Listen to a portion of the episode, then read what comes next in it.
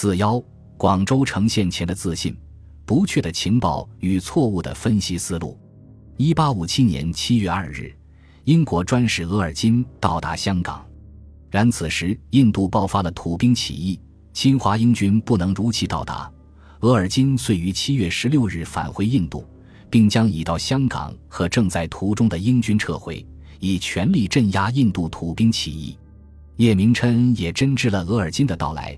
尽管情报来得晚一些，七月二十一日，他派两名官员去香港，试图打开僵局，但额尔金此时已经离去，保令又无权与清方交涉，也的和平行动毫无结果。不久后，广州盛传印度土兵起义的消息：一、英国属国孟加拉作叛，彼军英军战败，彼军在孟加拉大败，中埋伏，负其全军，王仪大帅。或为王仪驸马，该囚忧惶无措。同时传来的消息还有：英人穷极无聊，不但拖欠兵饷，日用一颇贫窘，急盼通商。南海知县华廷杰曾面巡夜明琛，夜达各处探报相符。这类并不属实的传言，使广州人心惧大喜，放松了战争的警惕。叶更是将此喜讯于九月十日上报咸丰帝。一八五七年九月二十日，额尔金从印度再至香港。叶明琛得知消息，于十月二十一日提议罢兵议和，额尔金未予理睬。也就在此时，广东布政使江国林接到行商五重要的密报，英军即将进攻广州。叶明琛闻之全然不信，宣称绝无事实。我日日皆有探报，无信谣言。事后果然，英军并无大举。叶洋洋自得，官绅一贤称赞叶之镇定。叶也将此情于十月二十三日上文。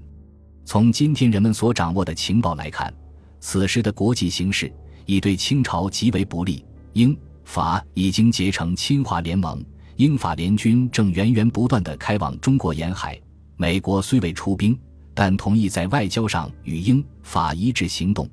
俄国正谋求与清朝缔结一项与英法美同类的不平等条约，可以说，当时世界上最强大的四个国家已经结成了联合侵华之态势。就是广州的军事形势，清方也是败局已定，江面战船尽失，江岸炮台全毁，广州城墙上还有几个大缺口。英法联军一旦兵力集结，立即可以攻下广州。更何况，英法联军已于八月七日封锁广州，在经济上予以施压。可是，叶明琛的情报系统却向其报告，英方已经陷于困境。开战以来，叶向香港等地派出了大量探子收集情报，可他又收集到了什么样的情报呢？叶的奏折对此有相当详细的报告：一，额尔金当七月阴历，内在孟加拉败仗之际。由陆路奔逃，已被孟仪各兵追至海边。是否兰溪有兵船数直往过，连开数炮。孟仪之兵使行退回，俄酋乃得免于难。这说的是印度土兵起义之事。事实恰与叶的情报相反，英方已控制了印度的局势，而额尔金蒙法舰搭救更是无稽之谈。二，俄国军舰、轮船各一艘，据悉来香港。向英吉利国一人索取钱许之兵费，这说的是克里米亚战争之事。在叶明琛的情报中，克里米亚战争是英法方面战败，英国等国需向俄国支付战争赔款。事实恰与叶的情报相反，英法在克里米亚战争中全面获胜，从此牢固的在地中海及大西洋占据优势，而英国需向俄国赔款，更是荒谬不堪。三，英国女主国书已于十月中旬阴历，即十一月二十六日至十二月五日，由火轮船递到香港，探闻内载所陈中国事宜，务使好事嫌疑，以图永久相安，务得任仗威力，恃强行事。即中国有未能相允之事，仍当河中审夺，剧情奏报，听后国旨施行，断不准妄动干戈，复及沿海各省有失国体。这说的是额尔金的使命和权限，事实恰与叶的情报相反。额尔金奉到的训令是：清方若不允英方的要求，就立即进行战争，并将战火燃至北方各省。而对英国女王的权威权力，也掺杂着叶本人以儒家政治学说对英国政治结构的误解。四、法国专使葛罗 （J.B.L. Gro） 由本国开行时，吕奉国王明示，英国与中国现有征战之势，派而往广东，只在守约通和，不准注视复敌。无令中国视我佛国为寇仇小人一般，只与前议合约有怪。这说的是葛罗的使命。事实恰与叶的情报相反。葛罗本是法国派来率军开战的特使，法国远征军征服中国。五，美国前任驻华委员伯驾在广州以东的列德炮台开战，待该国闻之，皆为外国与中国交锋，各国日历不准干预。今伯驾插入抗邦，实为多事，是已将其撤回。此次列位联 W. B. 瑞在国即共同议定，照常通商，无得另生之节。这说的是伯驾去职的原因和新任公使列位联的使命。事实恰与叶的情报相反，伯驾的去职与列德炮台之战无涉，而是其在修约活动中尚无出众的表现。列位联的到来又恰恰说明。美国政府打算另生枝节，对照历史真实，叶明琛的情报完全颠倒，这也毫无疑问地使其对局势的判断发生根本性的错误。今天若要一一查证这些假情报的出处，已无可能。但从常识来推断，很可能是叶所雇的密探本无情报来源，但为获得巨额赏金，乃揣摩叶之心思而随意编造，以图其欢心。不然的话，就很难解释为什么这些情报会如此的整齐一律，又恰恰是对叶最为有利的。对于叶明琛的这些情报，也有人表示怀疑。广东布政使江国林曾当面询问，中堂所用探报自然都可信。叶闻后弗然斥之。在番禺知县李福泰、南海知县华廷杰的面前，叶也曾得意洋洋地亮出底牌。从前临文中公，则徐好用探报而反为探报所误，偏听故也。我则和数十处报单互证，然后得其端绪。即如笔中大汉兼张同云，前日尚有信来，不过不惜重资，彼故为我用。既然情报来源多达数十处，急需有综合分析的能力，这需要背景知识的宽泛和长期工作的经验。方能对情报的真伪做出判断。叶明琛于此道实属低手。他曾在奏折中写道：“近日英国新闻纸愈加秘密，编列号数，封锁在切，非当议事之期。各衣冠皆不能取阅，外间更无从购览。因密派向在遗楼交涉熟悉相信不疑之人，能通译与兼安遗文，每执议事时，作为无心相遇，左右其间，旁视侧听，使得背悉其详。”新闻纸即为报纸，很显然，叶江之类比于当时清朝的邸报。在这些密探的启蒙下，本是公开的报纸被叶当作绝密的情报，不知骗去叶多少银子。除此之外，叶还另有妙法。其父叶志喜喜伏击，叶明琛见长春仙馆以奉养其父，军机进退险取决于此。各处神签是否吉利，被其用来验证情报。自1857年6月1日佛山水道之战后，中英之间并无大的战事，也无召会往来。虽然美国新任公使列位联于11月16日和28日两次召会叶明琛，要求修约并提议面晤，但叶对此一概拒绝。他对美国一向比较轻视，此时注重的是英国，正等待着英国召会的到来。12月11日。通使吴金来到广州，带来包令布尔布隆的召会，通告英国专使额尔金、法国专使葛罗的到达，并告次日英法轮船将亲送召会前来广州白鹅潭，上持白旗，事无战意，请叶明琛派人前往收取。将近一年，英国一直未与叶通召会，此次的主动行为已在叶心中留下了示弱的印象。十二日，英。法轮船送来了额尔金、葛罗的召会，而其轮船上的白旗使得叶明琛大为快慰，对其手下宣称，彼时穷极望通商，却不甘求我，仍作大言欺人。其中失以权内，故肯插白旗进港。彼国凡弱而降服者，则竖白旗。道光二十一年，即一八四一年，粤省受敌人三炮，即挂白布于靖海门一直炮。此次比一插白旗，乃天道好还，可谓前番土气。英法官员免官佩剑，礼貌上称恭顺的情态，交递召会后续查小作的情节，似乎显得不那么凶狠逼人。叶对此也十分注重，上奏时将此一一续入。额尔金的召会并不太长。在指责清方不允入城，伤害英国平民后，开出其条件：一、入城；二、赔偿亚罗号事件以来的一切损失；三、修约。前两项限时日内同意，否则将进攻广州。按照西方的外交惯例，额尔金的召会无疑是一份最后通牒，可叶明琛却不这么看。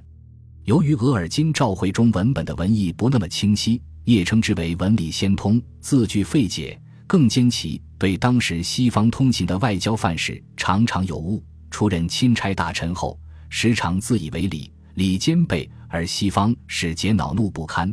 他体会不到最后通牒中潜含的那种杀气，文明词句背后的要挟，却与中国传统的讨贼檄文大不相同。就额尔金召会本身而言。其中相当部分又是抗议不允入城，所提条件第一项还是入城。至于修约，召回中仅有一句：“贵国皇上特派平邑大员会同本大臣商议订约，内将粤省前两则即止入城赔偿，并另有未妥之处，定其协议。”此外，并无更多的叙说。叶明琛的眼光又习惯性的盯在入城仪式上了。英国的目的究竟为何？叶明琛按自己的思维逻辑得出了三点结论：一、额尔金新到广州，若将以前各为公使的要求置若罔闻，恐国内会对其不利，不如再行独请，无论准驳，故为常事。二、由于英方曾在广州商馆等处三次放火，恐清方提出赔偿要求，故先提出赔偿。三、英国穷乏已极，尤其印度土兵起义后，想象无出。如果各项条件都不能满足，但能像一八四一年广州之战那样许给赎城费，亦稍计没及。根据这一分析，叶明琛竟将这份最后通牒当作是求和的举动。与额尔金召会同时送来的还有法国专使葛罗的召会，法方的要求与英方大体相同。其一是关于马神甫事件，需将西林知县治罪。其二是赔偿亚罗号事件以来法方的损失，其三是修约。葛罗的召会也是一份最后通牒。可是叶明琛的密探又送来了对叶继伟有利的情报。葛罗曾力劝额尔金自酌西事，此次转为英方所利用，实因包令在香港再三央恳，四上非出自本心。美国公使列位连得之后，大为揶揄讥笑之词，行诸笔墨。现已刻入新闻纸内，各国传观。葛罗为此一颇自生残虐，业由此认定法国必无能为。与英法召会同时发出的，还有美国公使列位连的召会，要求修约。不过这份召会，叶明琛于十七日才收到，叶对此没有放在眼里。为此，叶明琛于十二月十四日回复了一道两千余字的召会给额尔金。对英方的理由一一驳斥，其中他最为得意的一段是，以额尔金的前任德比使 J.F. Davis 和文翰不同境遇相比较，让额尔金效法文翰，不要步德比使之后尘。他还提醒额尔金，今既来月，贵国所以重，原为在此了事，断非到此生事。为了给额尔金留下台阶，他称额尔金的召会似出于旁人怂恿，并非贵公使之本心。叶的复召全然拒绝了英方的一切要求，但为额尔金留下了一条后路。两国素称和好，指中外通商照常，原当彼此行稳，妥为商办也。恢复通商本是英方对付清方的手段，即清方同意入城，赔偿两项条件后，可解除对广州的封锁。叶却反过来当做对付英方的手段，即英方放弃一切要求后。他可以考虑粤海关的重新开放。对于法国专使葛罗的最后通牒，叶明琛同于十四日复照，长篇大论，一律拒绝。对于美国公使列卫连的召会，也于十八日复照，言简意赅，也是拒绝。叶明琛的复照，英法专使看后觉得不可理喻，搁置一旁。而密探从香港送来的绝妙情报，却让叶明琛耳热心动。围据密探由香港回省韩炳、俄求、葛求接阅，也明琛复召后，大为惊愕，相顾失色。据称我各国情形，中国何以尽之底蕴，为从来十余年召会中所未见。最后通牒规定的十天期限过去了，英法兵力开始向广州调动，但还没有进攻。又过了两天，二十四日，英法专使发来召会。声称已将事务移交给军方。同日，英法海陆军司令已发来召会，令广州清军在两天内退出九十里。叶明琛于次日复召，仍是拒绝。两天的期限也过去了，英法仍未进攻。叶认为，英法不过是虚词恫吓，更兼这两天伏击趁雨，无不大吉大利。叶估计，否极泰来的转机就要到了。二十七日。即英法发出最后通牒后第十五天，叶明琛上了一道长达七千余字的奏折，充满自信地宣称：乘此罪恶贯盈之际，是与计穷力竭之余，被将节次要求各款一律斩断隔藤，以为一劳永逸之举。在这篇奏折的最后，叶写了一句概括性的话：“应宜现以求和，即日准可通商。”尽管叶明琛此时对未来形势的走向信心十足，但英法联军的频频调动，却使广州城内的大小官绅们神经极度紧张。叶宽慰地对他们安抚道：“彼无能为也，帝作战士来下我耳。张同云在彼中，动作我先知之，彼穷促甚矣。”南海县程许文身游行商务重要等授意，向叶建议：现在相持不下。可否由绅士往敌船一探，或可转还？叶文之怒斥：若有关绅士数敢赴洋船议事者，我即指名奏参。十二月二十八日，即叶明琛上奏的第二天，英法联军大兵进攻广州，炮弹分入总督署。叶镇定平静，只顾巡检要紧文件。旁人劝其迁徙，他宣称只有此一阵，过去便无事。后因多方劝说。方迁入旧城。二十九日，英法联军攻入城内，也仍无丝毫的慌张。三十日，广州将军穆克德纳和广东巡抚博贵避开叶明琛，发布安民告示，宣布两国议和。行商五重要入见，叶虽没有反对议和，但仍坚持他的条件不可许入城。一直到了一八五八年一月四日。即英法联军攻占广州整整一周，他仍照常见客，并据机语宣称五天后便无事。他还向南海知县华廷杰和番禺知县李福台郑重交代，各身讲和，他是都可许，或给以银钱都无不可。盖彼时穷窘异常，独进城一节断不可许。第二天，一月五日，叶明琛被英军捕走。本集播放完毕。感谢您的收听，喜欢请订阅加关注，主页有更多精彩内容。